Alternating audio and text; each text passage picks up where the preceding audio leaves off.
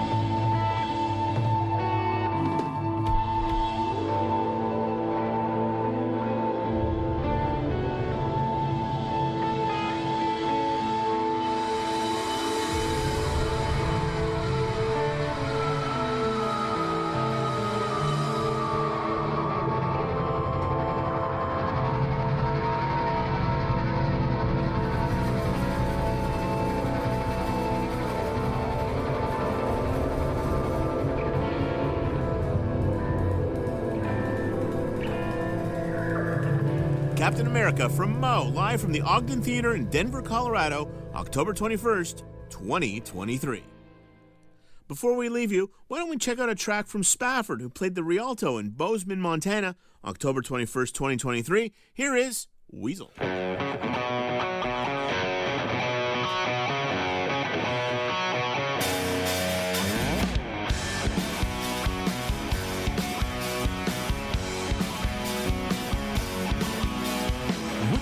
The wing sometime? A forgotten space in the back of your mind. I don't care, no, it's so hard to remember.